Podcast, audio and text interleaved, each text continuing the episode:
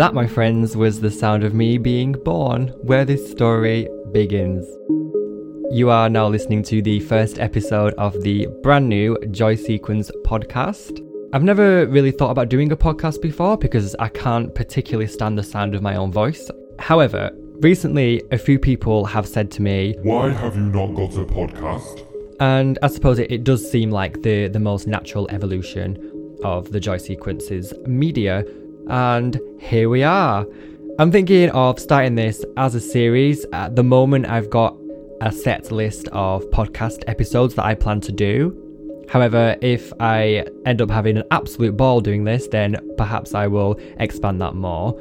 I'm thinking we'll start right at the beginning what my little journey was into the world of being a roller coaster and theme park enthusiast, and then talk about how I got to the stage of being the joy sequence and making these things in my house to entertain slash scare people.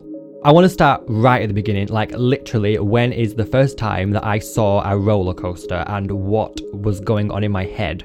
So I thought, well, what better person to tell me this than my dad? Let's give him a call, shall we? Hello. Hello. Hi. You all right? Yes, are you? Yeah, not so bad. I'm um, you you're currently on a podcast. A what pod? I'm telling a story about how I became a roller coaster enthusiast, and I wondered if you could share your memory of my first experience of a roller coaster. Okay. Yeah. You mean the first time you pooed your pants in public? you were probably three and a half, maybe probably four year old, and we went to meet your auntie Ali in Blackpool because she lived there for a year after the bomb went off in Manchester. Oh yeah, yeah. and yeah, yeah, it was exactly that time. So probably about eight months after then or something, we went to meet her. And at the time, not sure if it's still there, but the car park for the pleasure beach was underneath the roller coasters. oh, so underneath the big one. Literally, yeah, I think yes, I know what car park you mean. Yeah. yeah, yeah. So we got out, and there was all these metal rails and everything underneath, underneath, over the cars, um, and we took you into the into the pleasure beach, and I just can remember your face. I just remember you stood there in absolute awe, looking around at all these roller coasters like you'd never seen before, with these carriages full of people just going flying down the tracks and around the loop de loops and round all the turns and there was screams everywhere and laughter and it was like pretty loud to be honest. All the machinery and all the rails and all the chains clanging and everything that goes on roller coasters. And you'd never seen it before. And you we would just look at his little face and you were watching it. And obviously you well you didn't know whether to love it or hate it because it was probably pretty scary when you had when you'd never seen that kind of thing before Yeah, I imagine I was probably thinking, what on earth is this and why are people doing this? Yeah, and I'm pretty sure you were out of nappies by then, but swear to God, you actually pooed your pants. which, which uh, yeah, which set the uh, set the story for the next few years. um, so yeah, I mean, you you didn't want to go on anything that day. You probably went on. You, you would have put you on. It was a long time ago. Would have put you on the little rides because you, you always used to want to go on the rockets and things outside like Tesco and everything. yeah. Oh, like the little um, ones that you put like 50p in and it goes up and down Yeah, and, and so- plays a song. Yeah, so there was a little thrill seeker there for sure. And then come to think of it, when we got home, all you could talk about was what you'd seen, and all you wanted to do really was go back and watch it again. You never forgot it and never stopped basically talking about it. That was your first experience of roller coasters. Right, so after that traumatizing experience, I was then reintroduced to the roller coaster via the computer. I distinctly remember when I was a kid, my mother spent what seemed like all of her time playing Roller Coaster Tycoon. That's Roller Coaster Tycoon 1, the classic. One day I just kind of went over and was like, "What what is this? What what are you playing?" My dad took over this conversation and explained to me that my mom had all of this plot of land and he panned around the screen to show me the the big open fields of Frontier. It was called Frontier or something. Frontier. No, what was it called? What What was it called? I'm gonna have to Google this. I really want to remember it. Forest Frontiers, that's what it was called. Considering that was the first scenario in the game, it obviously didn't sound like my mum had got very far. But anyway, I was given a tour of the plains of Forest Frontiers, and my dad said, So, Adam, all of this land here is for Mummy to build on. She can build anything she likes, any roller coasters she likes. and I was probably thinking, what, like that thing that I saw at Blackpool, why would she want to do that? And I kind of just dismissed it and let her play her game while I, I don't know, played with my toys, pushing triangles through squares or whatever I did at that age. And over time, it kind of like pecked at my head, and I started to feel really inspired by it, thinking, well, what would what would I do if I had all that land and I could build anything I wanted on it? And it really piqued my interest and inspired me. And I used to sneak onto the computer to play that game when my mum was at work. It became the absolute highlight of my day.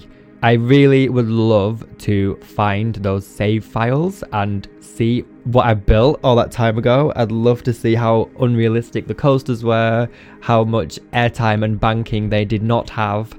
And then my mum stopped playing the game and I took over the PC and played the game to death.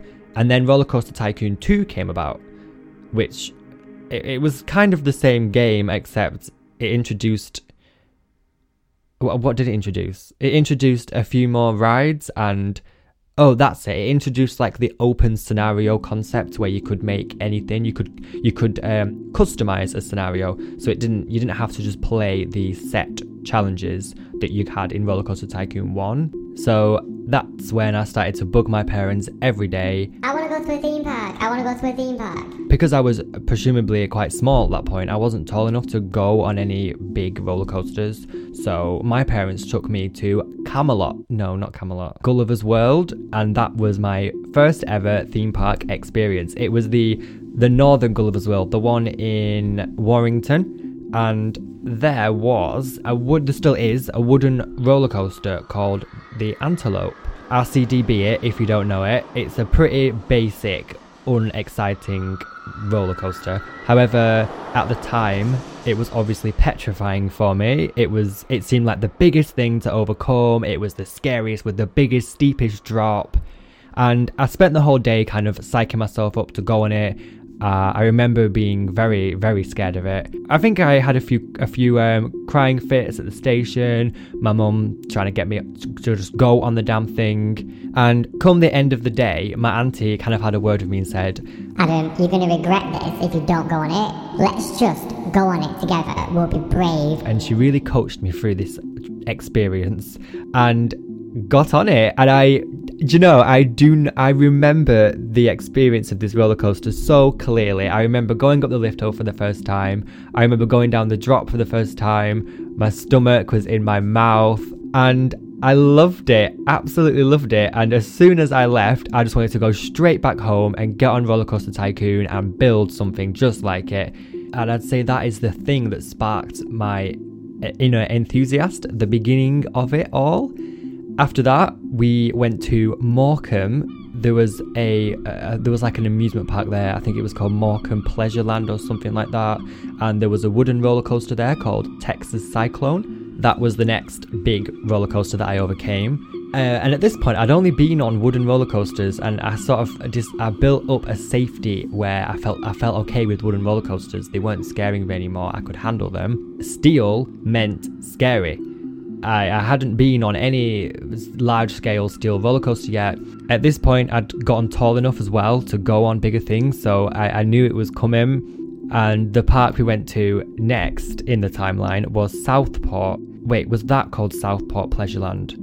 I don't know. Uh, it's the park where it's not there anymore. There was a big polo observation tower that was all branded to polo, which I thought looked fascinating, and Traumatizer, which was the SLC that is now Infusion at Blackpool Pleasure Beach. I don't really remember because it's all a blur, but I actually went on Traumatizer, so that was my first ever steel roller coaster. my first steel roller coaster was an SLC. What a way to introduce me to it. However, I remember not hating it. I remember being very scared of it, but kind of liking it. it the, my memory of it is just this blur of flying around loops with grass underneath me because it actually used to be quite a nice looking roller coaster. It was bright red with blue supports and it was over a, a very well, a very nice and green patch of grass. I do, I do also think that Infusion at Blackpool looks really nice being over water. I just hate the ride and I can't ride it because of my piercings. It literally last time I went on it, it re-pierced all of my ears. I came off thinking I had blood all over me. So it's just not my idea of fun. After I had braved Traumatizer, that was it then. I, as everything was a personal challenge to me. So I went to Blackpool Pleasure Beach with my family. I got on everything, but I was too scared to ride the big one. We went to Alton Towers after that, uh, the year that Air opened. It was very magical, very exciting. I got on Air, Nemesis, Corkscrew. However, I didn't brave Oblivion. So at this point in my life, I had two main fears to overcome. It was the big one and Oblivion. Fast forward a few years, there was a school trip to Alton Towers. I was obviously absolutely overjoyed and I saw it as the time that I have to overcome Oblivion. And I remember looking at it and looking at it and being so scared of it, thinking, I will never go on that. And I remember the feeling of being so confident that I will never go on it because I just can't do that to myself. But I did go on it. I don't know whether it was peer pressure from my friends or myself, but I did go on it and I remember every second of it. That drop was the most horrendous thing I'd ever experienced at that point. And um, a few years later after that, I went back to Blackpool Pleasure Beach and I got on the big one. And I also thought that was one of the most horrible experiences of my life. And I still do. And then after all this, I went to uni to study graphic design and I kind of fell out of being obsessed with theme parks constantly and I got into uni life more, going out, partying. So it kind of went to the back of my mind a bit. And I didn't go to a theme park for quite a few years or even think about roller coasters.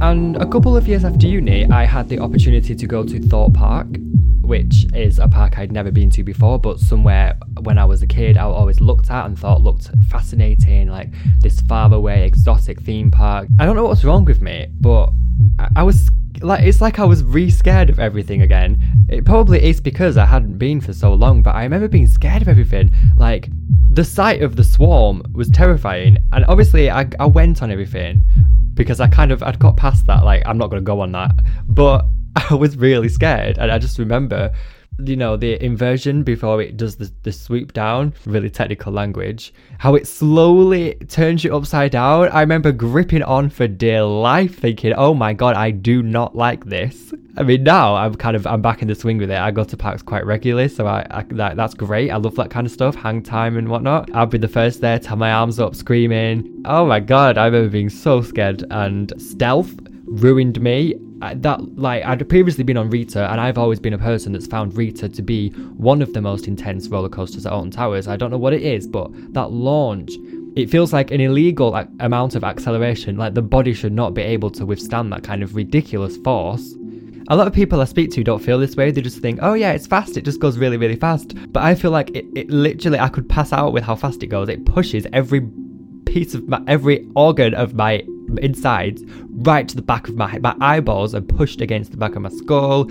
It's ridiculous. But then Stealth took this to a whole new level. I expected the launch to be like Rita, so I braced for it, and then it was indescribably faster than Rita. It felt more forceful. I felt like my eyeballs were going to burst at the back of my head.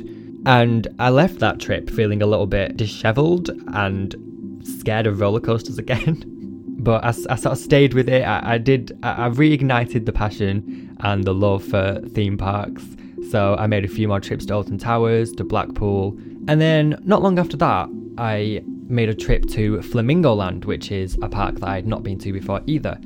And I loved everything there. I thought it was so much fun. Nothing particularly terrified me. Everything just thrilled me. I think Mumbo Jumbo is a very underrated coaster. It looks like a K'NEX construction, and it's really good fun to ride. It, it does some really unexpected turns and some strange banking. There's there's uh, there's an inversion which holds you upside down for a bit longer than you would expect it to. I remember the first drop being quite quite intense. I only actually went on this once, and from that one experience, I was I, it stuck with me because I thought it was actually a really impressive and different, quirky roller coaster. Another park that I'd forgotten uh, I went to quite a bit is um, Lightwater Valley. My parents used to drive me there quite a lot. We used to go as a family with my mum, dad, and sister. My parents made so many theme park trips with me when I was younger. God bless them because if it wasn't for them and if it wasn't for my mum playing Roller Coaster Tycoon, then who knows if I would actually be so mad about them and have so much love for theme parks? Would it have found its way anyway? Or if you think about the genetic and environmental, I, I don't think it's genetic. Uh, uh, I don't know. Maybe on some level it's genetic to be more of a thrill seeker, but is it genetic to be a theme park enthusiast? Now we're talking about really interesting stuff. Are we genetic? Were we born this way? So that's the story of my childhood and my journey into being an enthusiast. Now let's talk about the joy sequence and the journey of how that began. I have already spoken about this in depth on an interview video that I did that you can find on my YouTube channel, The Joy Sequence, or on my website, thejoysequence.com, and on a couple of other people's podcasts that have invited me on as well. To put it simply, I got a new house with an empty garage I had all of my family coming over for Christmas for a nice big gathering, and I wanted to make it the best Christmas they've ever had. So I decided to get creative and make a horror maze in my garage. I didn't want it to seem like the most random and pointless thing ever, so I thought about what I could do that would relate to it being Christmas, and I looked into some old folklore stories re- regarding Christmas and came across the Krampus. The Krampus is essentially the anti Santa. So we all know that Santa comes to those who are good at Christmas and you know, comes down the chimney, gives them presents, has a mince pie, and bogs off. The Krampus comes at Christmas to punish the people that have been bad. So I thought this was the perfect story to form my first attraction. I suppose at the time I didn't realize it would be my first because I thought maybe it would be my only. I didn't really see beyond at that point when I think about it, it seems like the inevitable outcome when I think about all the different ingredients of myself. This sounds really pretentious, bear with me. I studied graphic design at uni. I spent a lot of my childhood making homemade films with my sister, specifically horror films. I spent a lot of my teen years faffing around on my computer making music and sound effects. I like theme parks, special effects. I spend way too much time stressing about the lighting in my house, making sure that it is set in the right ambience for the right mood, for the right time of day, for the appropriate occasion. You put all those things together, and what does it make? It, it makes a, a horror attraction in my garage, or at least that's all I could see it making. I've always been such an overly creative person, and I've never been able to find exactly what the right outlet is to encompass all of these different elements of creativity that I have. And I figured that this kind of thing, creating a sort of ambient walkthrough experience in the garage for people to come to, would be perfect because I could do the design and the theming and the branding for the attraction, the sounds, the animated graphics on like pre shows and advertisements and teasers. I could, of course, get the lighting to be exactly how I wanted it to be. I could make the soundtrack for it, so that gave me something to do in terms of making music. I could make a film to show off the event, and that gave me something to do in terms of filmmaking. So it basically hit all of these little creative things that I want to do. It just pushes them all together into one project, and that's what I decided to do. I decided to get everyone to come around to my house. It was going to be a Christmas celebration with a twist. I was going to use all of these things, put it all together into one package and experience, and get everyone to walk through it and be scared. And that's what I did, and that is how the grotto came to be. The first attraction that I did at home, but the grotto is going to be for next episode. And as I think I've covered my childhood, how I became an enthusiast, and how the joy sequence came to be, I'm going to now turn it back to you and answer some questions that have been sent. Hannah asks How old were you when you first realised being an enthusiast was a concept? For the vast majority of my child and teen years, I kind of thought I was just a bit of a freak and I was all alone with this with, with this love for roller coasters. I didn't know anyone else that liked them as much as I did. No one at school wanted to talk about them to the depth and absolute detail that I could talk about them. And everyone in my family basically just said, "Oh, he's coaster mad," as if it was some like absolute freak concept. However, there was one video cassette that I had. It was like an old late 90s video. Um, and it was it had Andy Hine and he did a sort of countdown of the top 10 biggest thrills in the country and at that point like the absolute brand new shiny thrill machine was Nemesis or was it Oblivion? It was Oblivion because I think this video came out in the year 2000. So I knew out there that there were much more established and matured enthusiasts. Ryan asks, How many times did you get detention in school? I was never particularly the naughtiest kid, but I also wasn't the perfect angel either.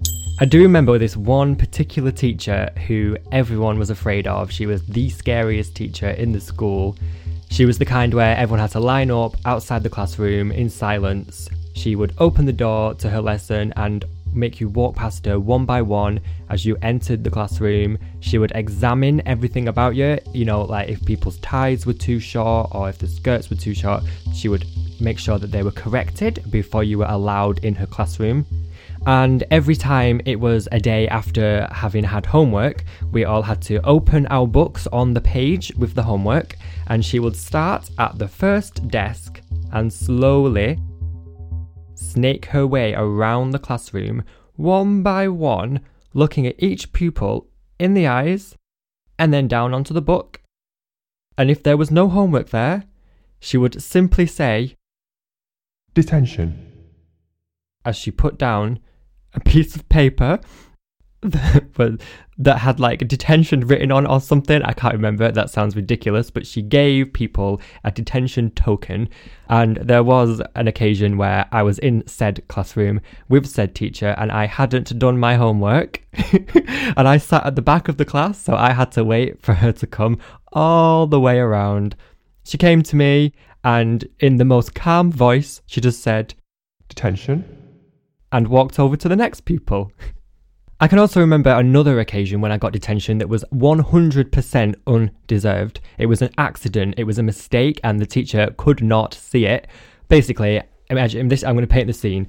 I was sat with my friend to my right, and on my left was another person who I didn't really know. And the teacher was having a conversation with the person who I didn't know on the left, while I was having a conversation with my friend on the right. Me and my friend were having a good old laugh. Don't know what we were talking about, but we were laughing and laughing and laughing.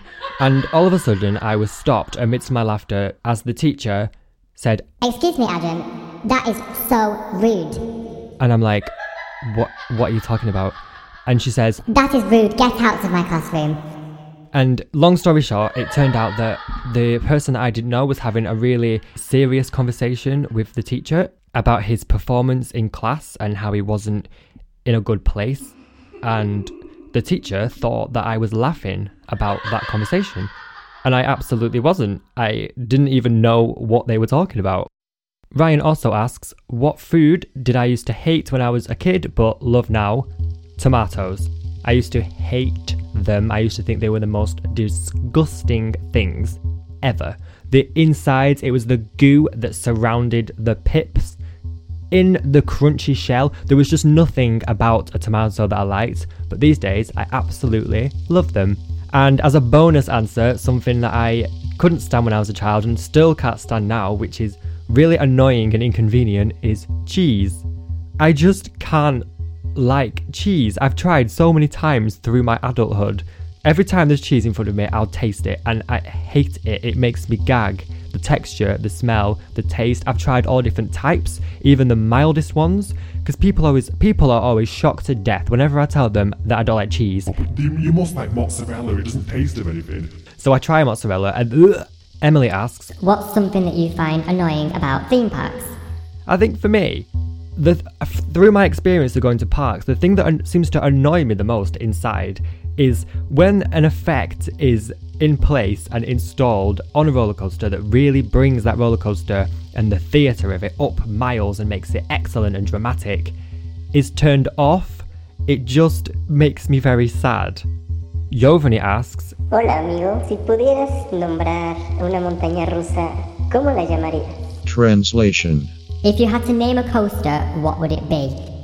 Now, that is an interesting question because Pest Control, my second home attraction, the concept of it actually came from a roller coaster that I invented. It was a wooden roller coaster, and the story was that the wooden roller coaster was this beloved coaster that was sadly being destroyed by termites. However, these weren't normal termites, they were some sort of alien mutated termites that were huge and scary and eating away at the wood at an impeccable pace. So, an organisation called Pest Control has come in to solve the problem. And this involved four sections of the roller coaster being tunnelled, you know, in that big um, pest control. What on earth do you call it when they when they put a thing over a building to contain all the fumes? I can't remember the name of it. And there was going to be four sections of the roller coaster that were in tunnels, and each of the four tunnels was each of the four individual stages that pest control put in place the zapping. Do you know what? This is going to be for the pest control episode. Hannah also asks How did you begin your interaction with other enthusiasts online? So, when I first made a Twitter and an Instagram, I just sort of saw it as a place that I could post my updates and kind of keep a log and portfolio of my little projects and watch them develop. I didn't really expect much to come of it. And after not that long, a few people um, started following me and liking the the stuff that I was posting and, and messaging me being like, this looks cool, what's this that you're doing? You know, can I see more? And I actually found it really, really sweet and really motivating. It kind of gave me the inspiration to to want to do more and post more because people were actually liking it and finding it interesting. And one of the people at the very, very start of it all that used to message me talking about my projects is actually right here on the line. Hello, Owen. Hello. The reason that you're on the podcast is because I recognize you as one of my longest time followers. You uh, were one of the very first people to be interacting with the stuff that I posted on Twitter and one of the first person to chat with me about it and show your interest in my projects. Oh, thank you. Well, thank you. I believe you've got a question, a live question for me. Yes. What's your favourite dark ride and why? That's a great question. I love dark rides, naturally. And the answer for me is really obvious. My favourite dark ride is, without shadow of a doubt, Arthur at Europa Park. Ooh. Does that classify as a dark ride? Of course it does. Why wouldn't it? Because it's a roller coaster. Have you been on it? no. It, it kind of blends a roller coaster and a dark ride together, don't you think? Because it it does have an area outside where it does it even coast or does it is it powered through the the outside bit? The inside bit is powered. But even despite the powered non-powered argument, what makes something a dark ride and makes something not a dark ride? Well, I would. Wouldn't you classify that as a dark coaster? Oh, I mean we're just splitting hairs, surely. What would you call the ghost train at Blackpool? Because that it has that is a totally a dark ride, but then it comes outside and does a drop under gravity, doesn't it? That's true. I'm stick. I think Arthur can be classed as a dark ride, absolutely. And the reason it's my favourite is because it's the best thing in the world. I just thought when I went on it, I just I thought it was the most magical experience ever. It was perfect from the moment you walk in. The whole ride itself is in a building, and in the building is another building where the station is. You go in, there's this really ambient queue line. You go down and down into this deep station. It's got projection mapping, really good lighting, sound effects. It's it's fantastic. Brand new, state of the art Mack. What do they call it? An invert powered coaster. Yeah. It, it won an award. The ride system won an award, and I, you can I can tell why. It deserves it. It's fantastic. You sit in these supremely comfortable seats, and you're guided through scenes. The, the the chair rotates to face certain scenes. It's got fast bits. It's got loads of special effects, smoke machines, wind, excellent lighting effects. And then you go up to this really high level where you then circulate the inside of this building. Yeah. And, and there's loads of people walking around you. There's loads of like shops and stuff in this building, like a themed mall almost. And and then you go right up to the very very top of this building, and there's a hole in the wall and you get shot out of it at quite some decent speed. It's, it's very much a, a family ride, but it kind of pushes that in a way. I thought it was pretty thrilling and I wouldn't say intense, but it certainly wasn't boring. And you get shot out the building into this outside area where you go through the forest and you're winding through, picking up some speed, twisting, and then you go back back inside again. And it is just excellent all the way through. The uh, the level of detail and the thought that's been put into every single part of this experience it's just it compares to nothing else that I've been on. And to be honest, you can say that a lot about Europa Park in general. Everything at the Europa Park is fantastic. Thank you, Adam. You made me really want to go to Europa Park and experience Arthur for myself. I would recommend it. It's really good, definitely. Thank you for having me on the podcast. You're welcome. Do you want to um, anything to self promote, or do you want to give everyone your your at handle to follow you on Twitter? Yes, you can follow me at Owen J Cornelius on Twitter. So I think I've pretty much wrapped up everything there about my childhood, how the joy sequence came to be. So thank you very much for listening. And in the next episode of this podcast, I will be talking all about the grotto.